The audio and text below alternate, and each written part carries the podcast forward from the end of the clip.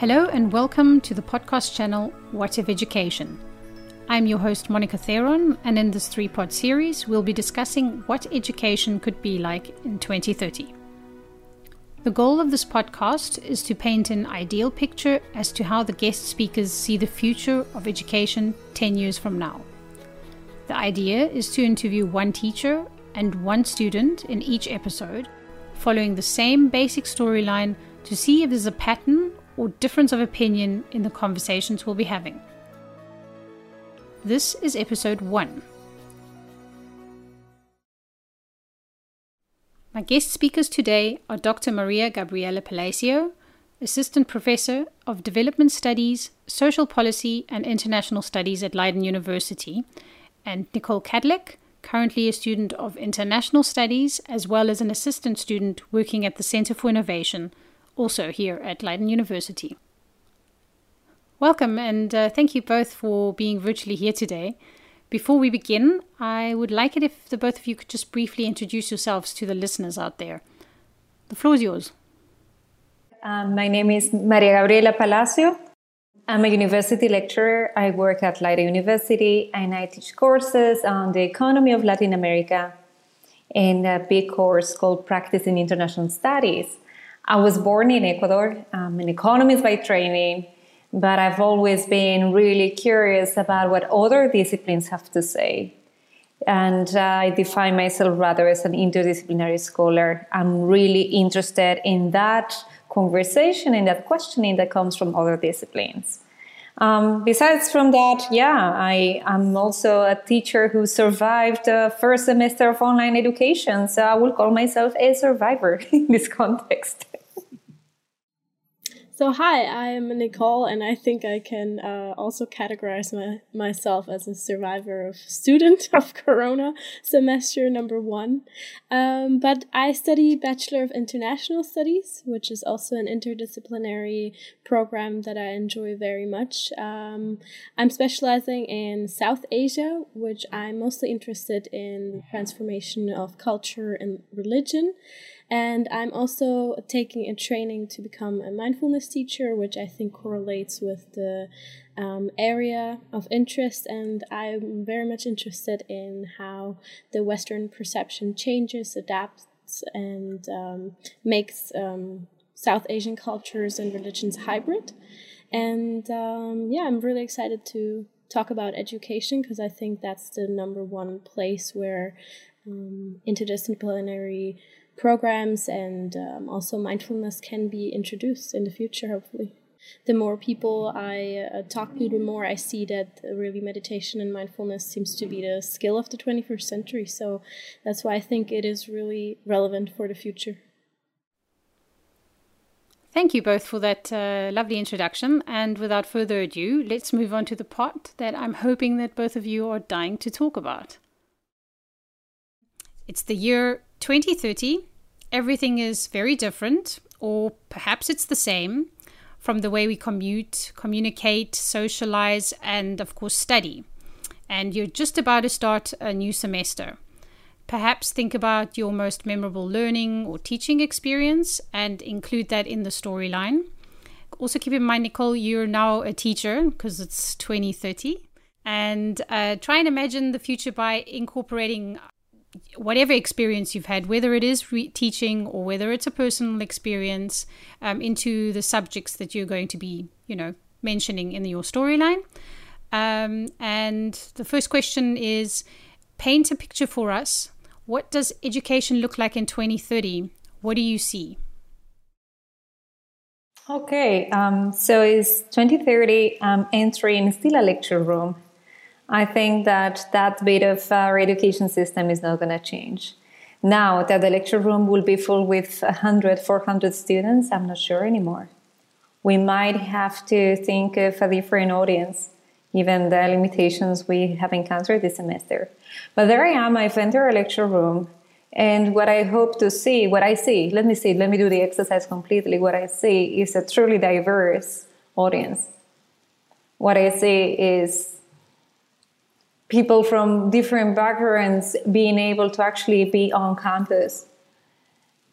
Um, no matter the number, I see them there. So that's that's for me something something that is essential in that uh, understanding of the future. It's an open university. It's an open university in which uh, the classroom has changed, and I have changed too. I might not be so, uh, you know, attached to economics anymore. I might be even more diffuse, more interdisciplinary. That economist will be almost gone. You, you cannot see her anymore. I also see her dissolving in this process. And can you describe what the classroom could look like? Um, how do people sit? A little bit of a description because obviously you can't see it now. So the more detail, the more the, the, the listener can imagine it.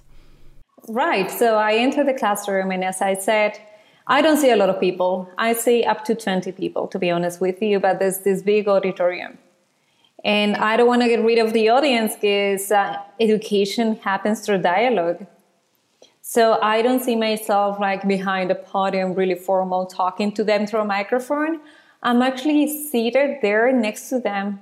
We're talking. We are having a conversation that are coming to me with questions. So they, they don't have this idea of the consumers of education. This is not a system. This is truly co-creation.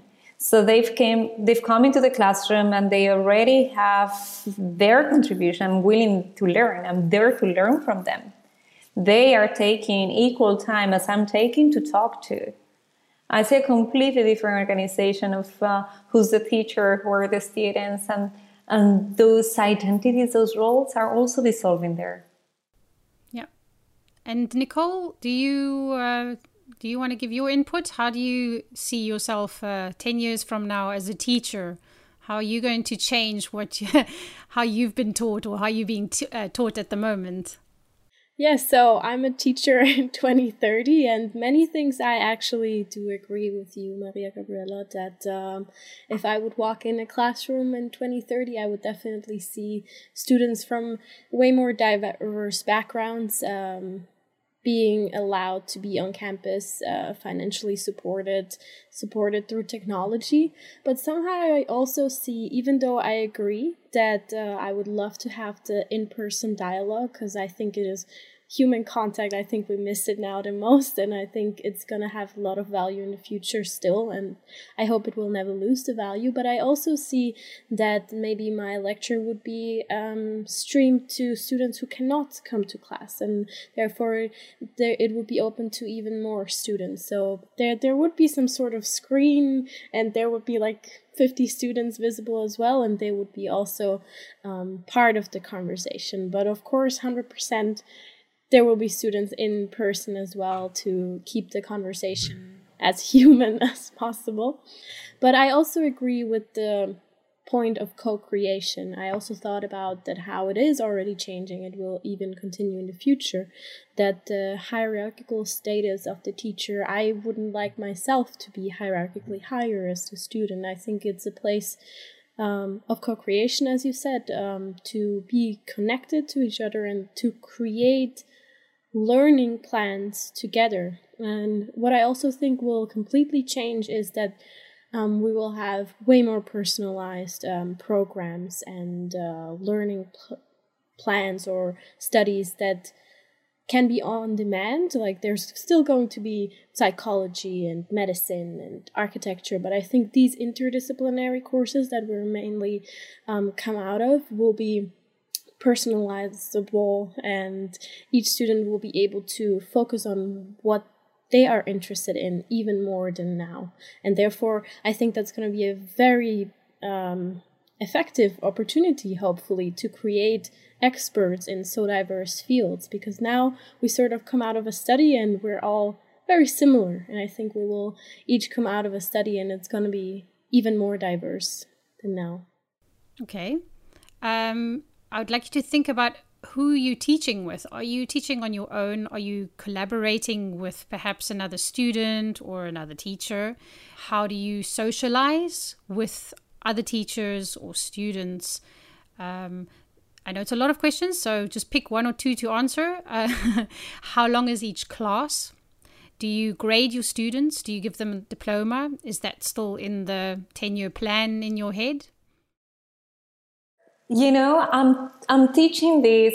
I would love to teach this with other teacher, but I think that something I do see in the future, and that I would really like to have next to the screens that Nicole has mentioned with uh, the many other students that are joining. My students are not only learning from the books or, or the journal articles, I can also invite people. So instead of talking about indigenous communities in the Amazon from what they read in an article, I have them on screen. So I'm not speaking on their behalf. I'm not misreading their trajectories. They are telling their own narratives themselves. That I see in the future.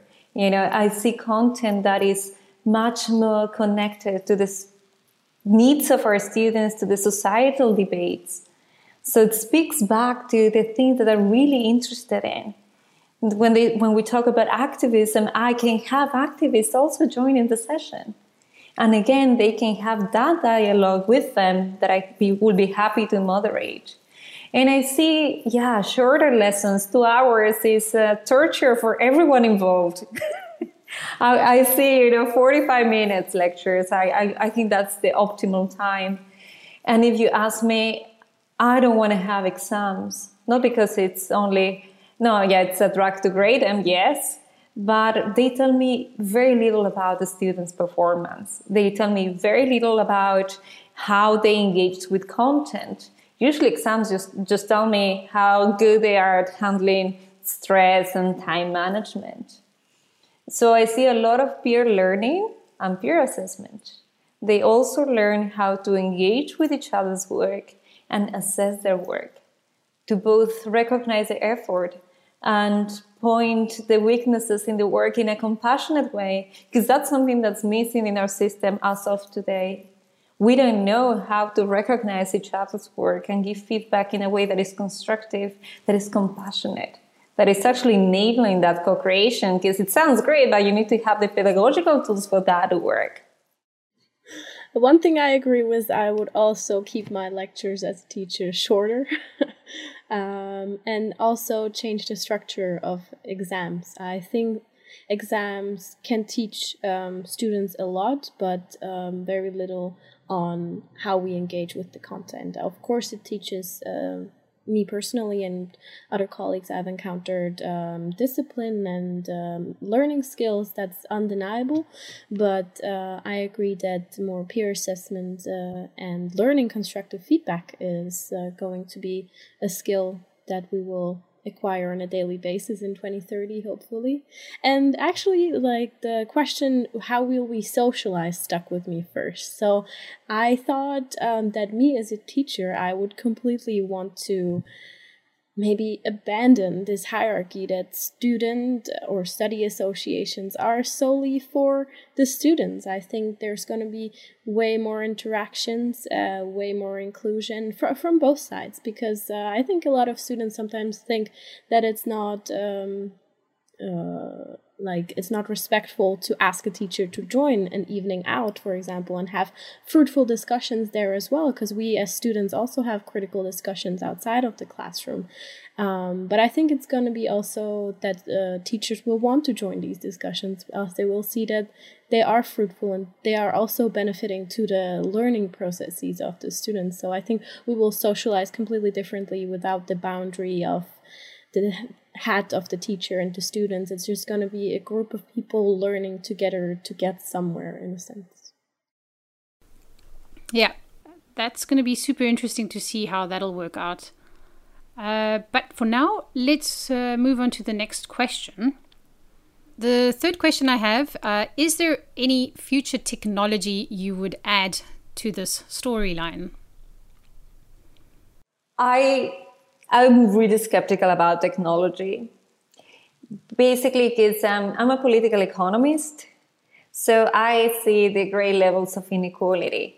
So if technology will be purely technical, yes, let's go for it.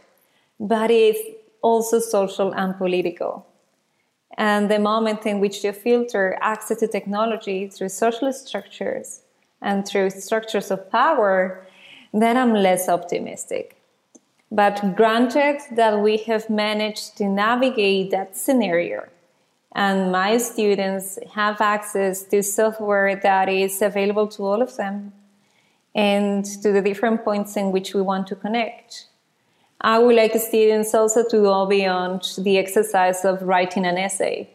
I would love them to shoot a short documentary. Show me what urban inequality looks like. Tell me your experience with privilege. What do you see when you walk into the streets and you have certain uh, identity markers?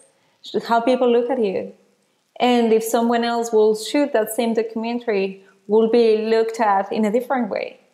I think there's infinite, there are infinite possibilities to use uh, technology in, in a way that it can help us permeate the social life. Because unless academia engages with society, it will look a bit obsolete. So if technology is helping us bridging that social gap, I'm all for it. I can give you an example like what if we give them drones? And I know that one of my PhD supervisors, he had this amazing project. He has it, it's up and running in the Amazon actually. So going back to the example of the Amazon.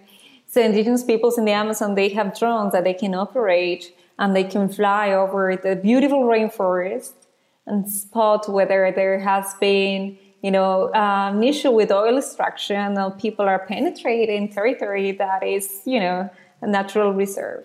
So they can immediately uh, make a picture and send it to hackers, and hackers can distribute the information and bypass governments. Technology is exciting. It's exciting, and I would love to have, you know, live uh, pictures being sent to me from these drones as I'm explaining how destructive industries have expanded in Latin America. Nicole, how do you feel about technology? Yeah, well, I initially wanted to say, like, yes, pro technology, absolutely. But I have to be honest, I did not uh, take into consideration the inequality that you mentioned that it might create.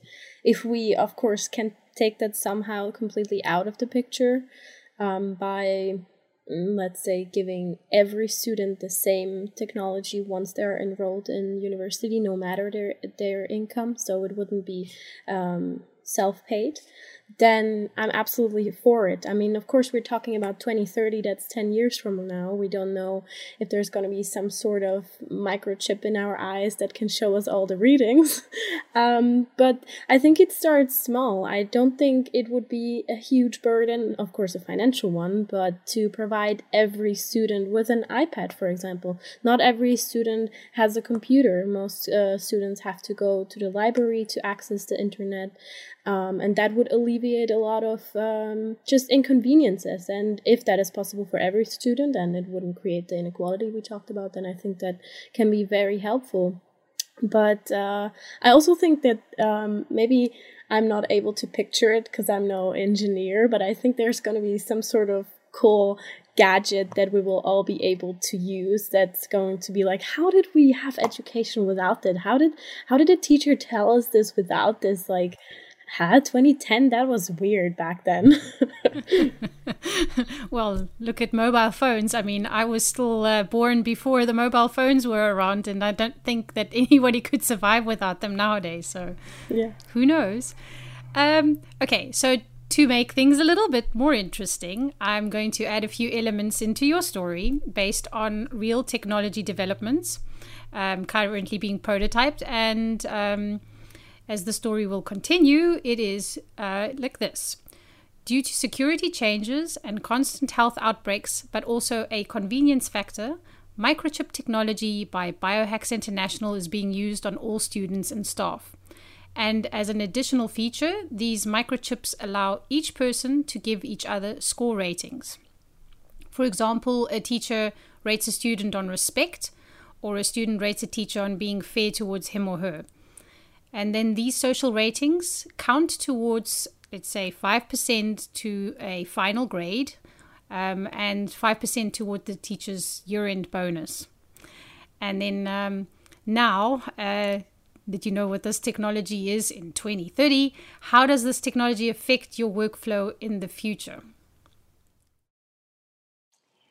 I will be absolutely terrified of being a teacher then See, this is when I'm not only a political economist, I'm gonna cite Foucault and say, that's biopower. What's happening?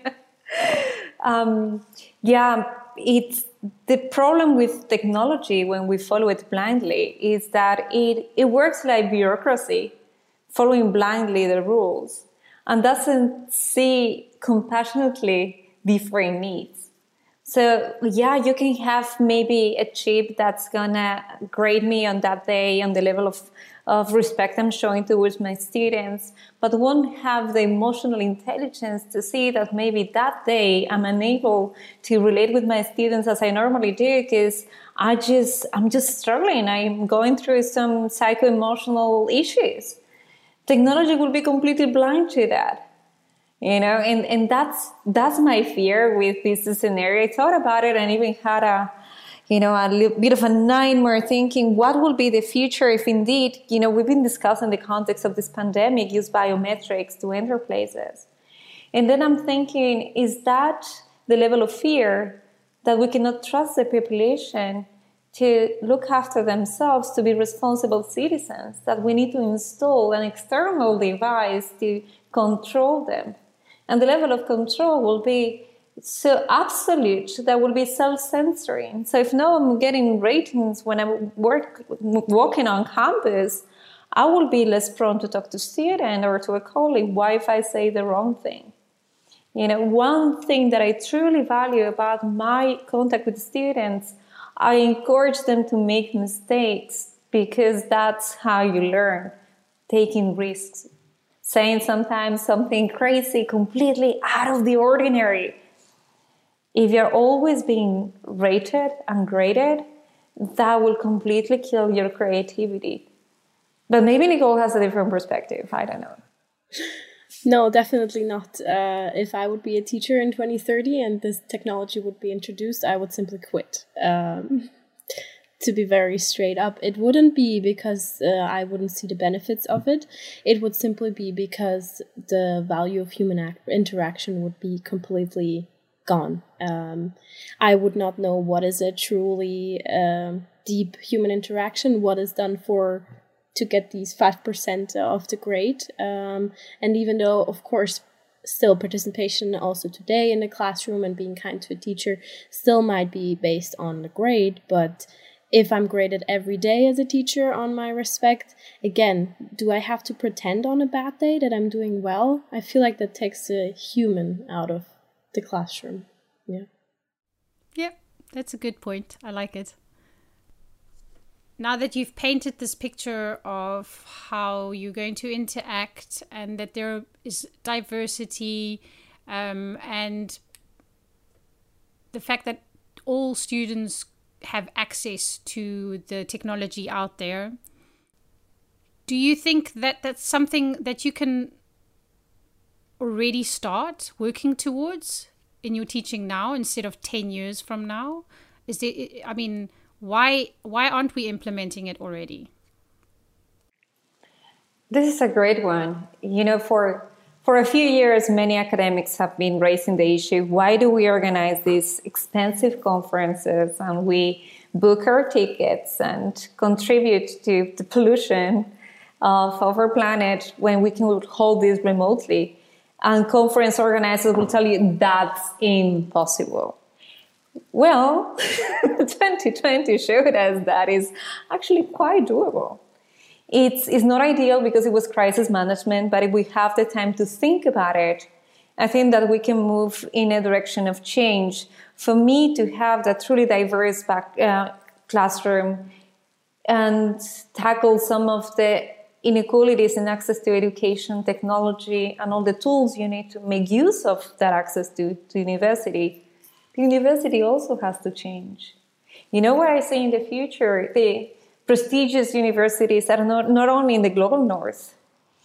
And um, I will always make this, this claim about the necessity to democratize knowledge production also across the globe. So I would love to see our university today collaborating with more universities in the global south and academics in the global south. I had to make all these rendezvous to end up in the Netherlands for my voice to be heard. because it's still how the hegemony of knowledge creation is organized. Had I had other chances to develop such a career in Ecuador, maybe I would have stayed next to my family. So I also see how the university can challenge the structures of knowledge production and reproduction to make it more open and inclusive as it is today. I think because your question was also why why is it not happening today and I think it's a very much a question or an answer of because not everyone is part of this conversation. Um, and as well as your point of the hegemony of knowledge creation. Um, I think it's a very deeply psychological process, and if not enough people are part of this debate, not enough people will think about it, and therefore will feel offended by people that will challenge uh, the education we have now. And whether that is on the inclusivity part we talked about today or on the technological part, there are still going to be people who hold traditional values um, in a sense that they cannot see outside of their bubble and therefore feel um, fear simply by by the change that it is inevitable by uh, like by my opinion but i um I think that's the main reason why we don't see it today. And I think definitely it can be overcome by more of these conversations and more critical conversations and with less fear of those consequences. Because I see one positive change in just the past two or three years. I think it is way more normalized to, first of all, um, voice an opinion and also to change that opinion. So I think if we work on that also in the next couple of years, I think society is going to start changing even faster and hopefully it will start in education. Nice. Well then uh, that uh, comes to the end of our podcast and i want to thank you very much for your openness and input. And uh, i hope that uh, you you're going to take something with you and i don't know implement it in the way you either teach or learn and um, yes, I hope that we will have a conversation in the future as well. Thank you for having us. Thank you for this wonderful invitation. Thank you once again to our guest speakers, Dr. Maria Gabriela Palacio and Nicole Kadlec. In the next podcast, we'll be joined by Jaap Brons and Pelle Berghout and see how they envision education in 2030.